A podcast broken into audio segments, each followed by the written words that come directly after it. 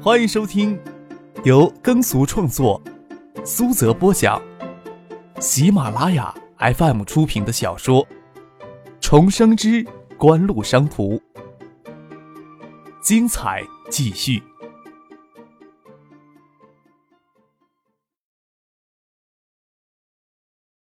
第八百七十三集。张克心想，静萌肯定不好意思跟婉清承认是他非要在这里，心里叹了一口气，肩膀上呀给咬了一口，还隐隐的痛呢。跟婉清说道：“咱俩要不要一块走出去啊？”你再等会儿，我先出去吧。婉清可不敢让他跟张克之间的事情给曝光，先行离开了洗手间。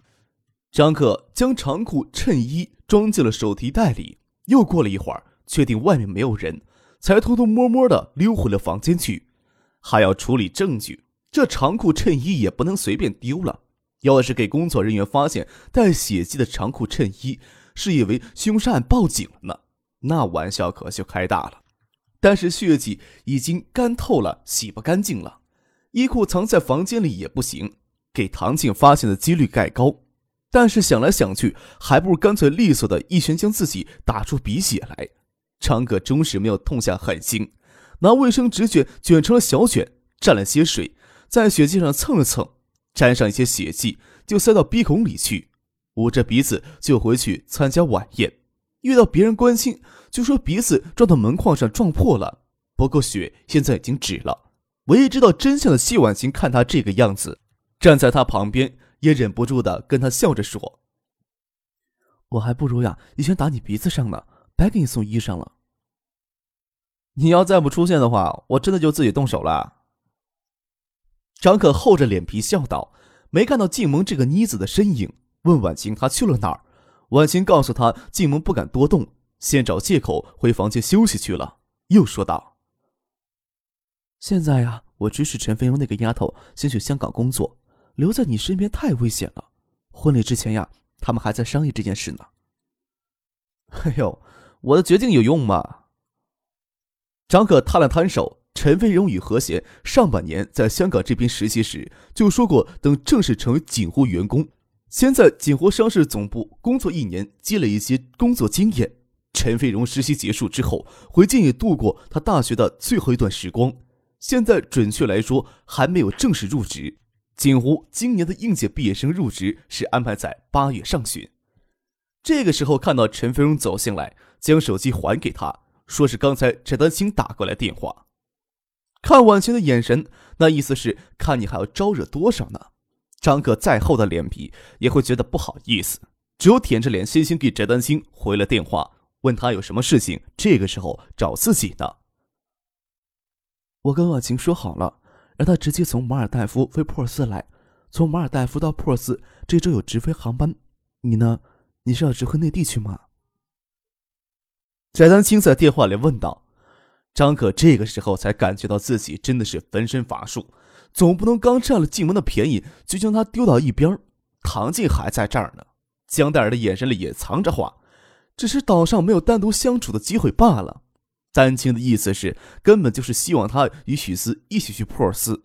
他说道：“那就看日程安排了吧。这几天也会去普尔斯的。我还没有看过西澳洲冬天的风景呢。我反正是要留许思在普尔斯住一段时间的。你能过来就好。这个时候我觉得辛苦吧？”翟丹青在电话里突然又反问了一句。张克嘿嘿笑了两声，让翟丹青听见，又侧过头来问婉清。嘿嘿，那你去不去珀斯呀？刚给金山打电话，只从高热才退，我直接回金山去呢。万青说道，看着唐静与江黛尔他们走过来，他先端着酒杯走到别处去了。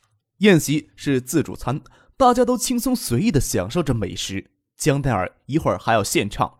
唐静与江黛尔走过来，江黛尔问他：“哎，刚才你去哪儿了？”找你半天也没找到你的人，大家都要一致让你也献上一曲歌呢。婚礼结束，孙继萌并没有要张克陪，先跟他妈妈葛明瑜回香港去了。许四也是次日乘飞机直飞澳大利亚。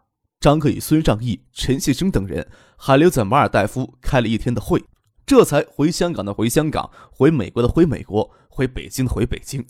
叶剑兵与孙锦香虽都要各自要忙的事业，孙锦香已经有近五个月的身孕，就算蜜月期再压缩，总得也要一周的假期。陈飞肉也真决定先在锦湖商事香港总部工作一年，给蒋薇当助理，主要也是怕唐静在香港太孤单。何前也将到锦湖商事香港总部先熟悉人事工作。张可先陪唐静先回香港，在香港没有停留，就去了新加坡，在新加坡与孙尚义会合。几乎想要在海外收购金融资产，目前总部设在新加坡的华信商业银行是几乎考虑的对象，需要先期接触一下。在新加坡也就耽搁了一天，在与许思去珀斯两天之后，张可也坐上了飞往珀斯的飞机。从新加坡闷热粘稠的空气里脱身出来，珀斯的冬季温润而温暖。站在接机大厅里，透过透明的落地玻璃大窗，视线越过接机大厅前的停车场，可以看到盛开的花朵像春天般的阳光，装点满视野，没有半点寒冬的模样。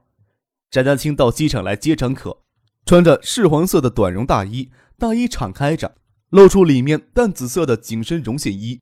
绒线衣的腰间系着腰带，纤细丰腰，曲线若隐若现。长身穿着深蓝磨白的牛仔裤与棕色长靴，衬得双腿修长挺健。头发散开披在肩后，由于晚发病的缘故，有些波浪卷，使他精致的脸蛋愈发妩媚，容光焕发，让接机大厅里的出入旅客频频侧目。随行行囊由工作人员提着，先走进接机大厅。张克走过去，将翟丹青轻入用怀。问道：“许思的人呢？不是说一起过来接机的吗？比起他呀，我更想你呢。”翟丹青嫣然笑着说道：“他在车里等着呢。”张可嗅着翟丹青身上传来幽淡的香气，知道他的意思是说他跟许思前两天才在马尔代夫见过，笑着轻拥他往接机大厅外走去。在下台阶时，翟丹青又说了一句：“你这个人也真够混蛋的。”在人家婚礼上做那样的事情，张可差一点要一跟头栽到台阶下去了。他没想到婉晴、许思还有丹青三个人会无话不谈，看着翟丹青嘴角抿着笑。要说婉清最纵容他之外，翟丹青是最不在乎他做这些事情的，却是不知道许思心里会怎么想啊。他坐在车里，又没有到接机大厅里来。哎呀，我冤枉啊！张可在翟丹青晶剔透的耳畔轻语叫苦。我想呀，也只有那个小魔女才能做出这种事情来呢。翟丹青笑了起来。我才不信你有这个贼胆呢。哎呀，理解万岁。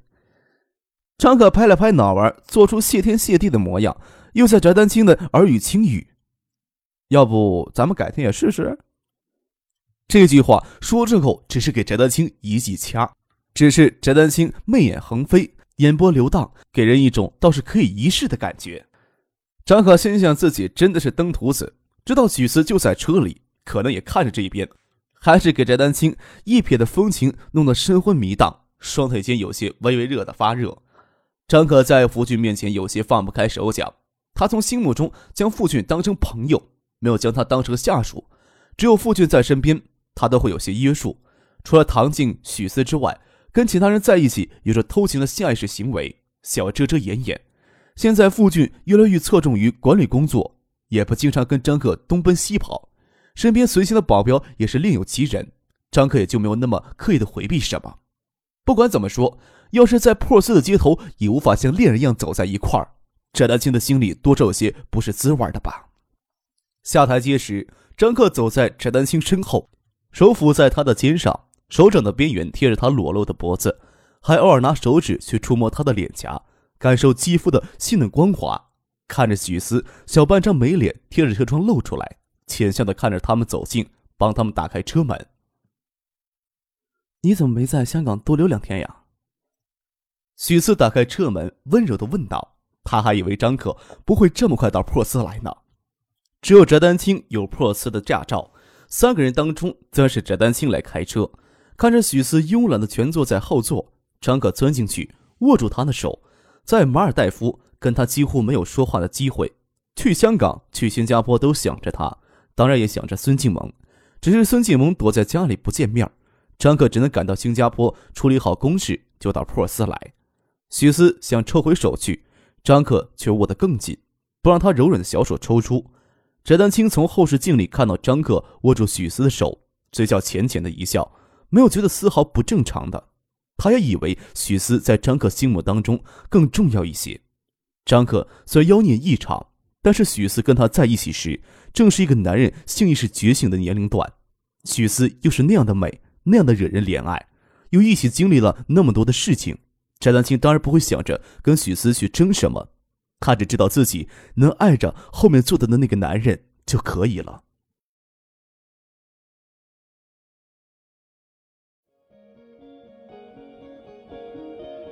您正在收听的是由喜马拉雅 FM 出品的。重生之官路商途。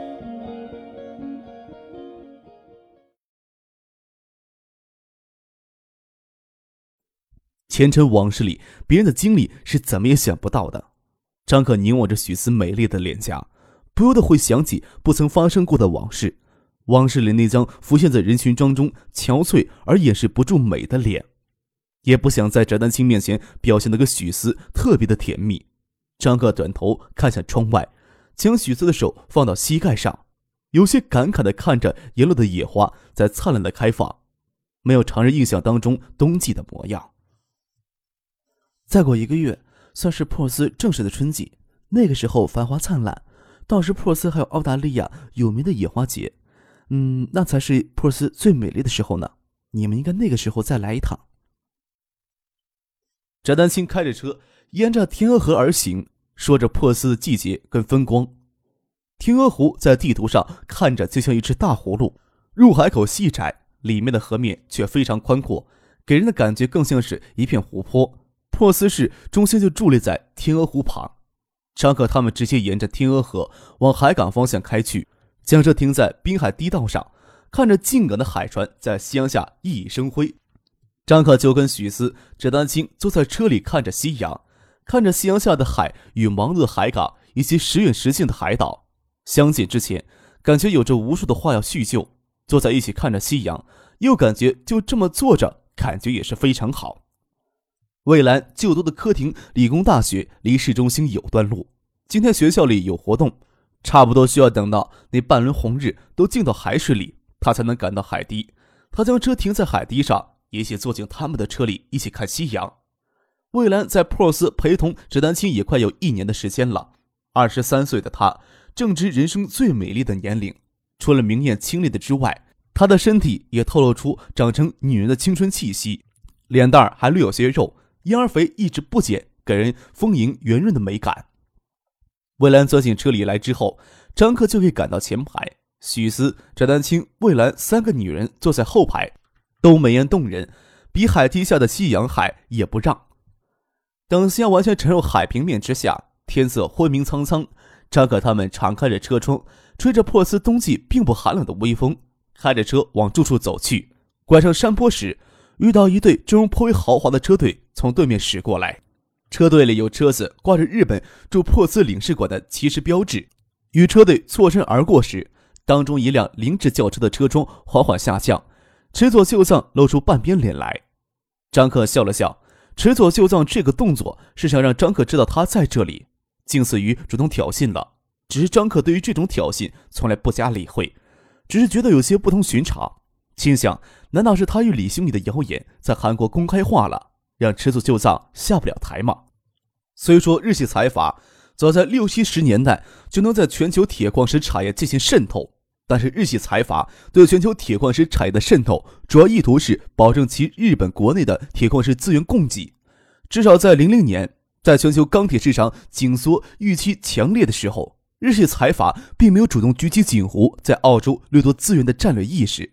也许是有个别人对锦湖在钢铁产业布局中产生了警惕，但是认为无法影响大局。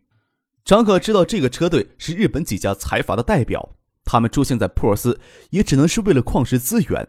珀斯可能没有其他更值得日系财阀兴师动众的资源了。锦湖在西澳洲的铁矿投资完全独立于力拓与必和必拓两大矿企之外。日系财阀这个时候这样趁着紧缩期，加紧对两大矿企进行渗透与控制，哪可能让两大矿企不计成本的去打压锦湖在西澳洲的投资呢？张克手抱着头枕，枕在座椅背上。他下午乘飞机到珀斯来，飞过锦湖工地上的上空，一条衔接西澳洲西北海岸与矿区的铁路已成雏形。一条笔直的土黄色公路几乎全线跟铁路平行，已经贯通海滨德胜蓝城与矿区之间的交通。西北海岸的深水海岸已经有了雏形，矿区也在开工建设。临高望去，矿区里的工作人员就像比蚂蚁更渺小的存在。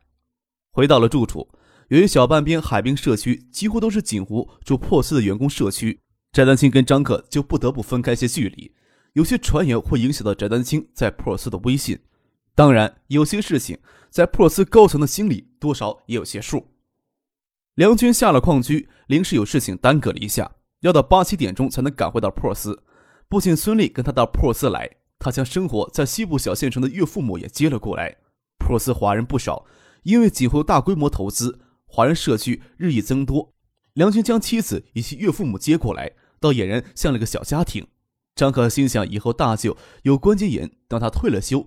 海州冬季湿寒，倒可以到珀斯来住一段时间。晚饭在梁军家里吃的，孙俪跟他父母以及厨娘准备了许久。许思提前两天到珀斯来，只跟翟丹青在一块儿，要么跟魏兰在一块儿，跟梁军、孙俪没有接触。在他的意识里，梁军、孙俪是张家的亲戚，他没有资格出现在他们面前。张克说晚饭在梁军家里吃，许思犹豫着要拉魏兰陪他，他想拉翟丹青陪他。但是想到饭桌上可能会谈一些公事，将翟丹青留下来不好。许思却没想到张可牵过他的手，紧紧地拽在腰间，说了声走，就半拖半拽的将许思拉到梁军家里。许思惶惶不安，又拧不过张克，只是低着头不敢见人。梁军正好回到家里，将外套脱下来挂在衣架上。他看着张克牵过许思的手，也不知道要怎么称呼许思，只是嘿嘿笑了笑，说道。呵，你们过来真及时啊！赶巧能开饭。许四这才惶恐的抽回手去，似嗔似怨的瞪了张克一眼。张克只是不管，问梁军矿区建设的一些情况。过去一年时间里，锦湖王西澳洲矿业里已经投入六亿美元资金，接下来一年还要投入六亿美元的资金，才会有第一船的矿石往新町东山港运去。近十二亿美元的投资。仅能将海港、铁路以及矿区选矿工业建设搭个架子出来，每年的产量也不会高过一千万优质的铁矿石。要锦湖在西澳洲的矿区远景储量已经达到二十亿吨，要是以眼下的产力以及运力，两百年都不要将矿区的铁矿采完。关键才一千万吨的铁矿石产量，成本摊不开，高达四十六亿美元一吨的离岸基准成本价，将是锦湖每开采一吨铁矿石净亏损十二美元。全年预计亏损一亿两千万美元，差不多能将东山钢铁集团全年利润给亏掉。不开采的话，设备折旧以及其他管理成本将使锦湖每年亏损更多。差不多年产量要提高到四千万吨才能保本，但是要达到这个产力跟运力，需要再投入二十亿美元资金采购。梁军这些年来一直负责工程管理，对产业布局的眼光有些欠缺。他在餐桌上谈了他的观点，说道。这下面人呀，好多人都不能理解呀。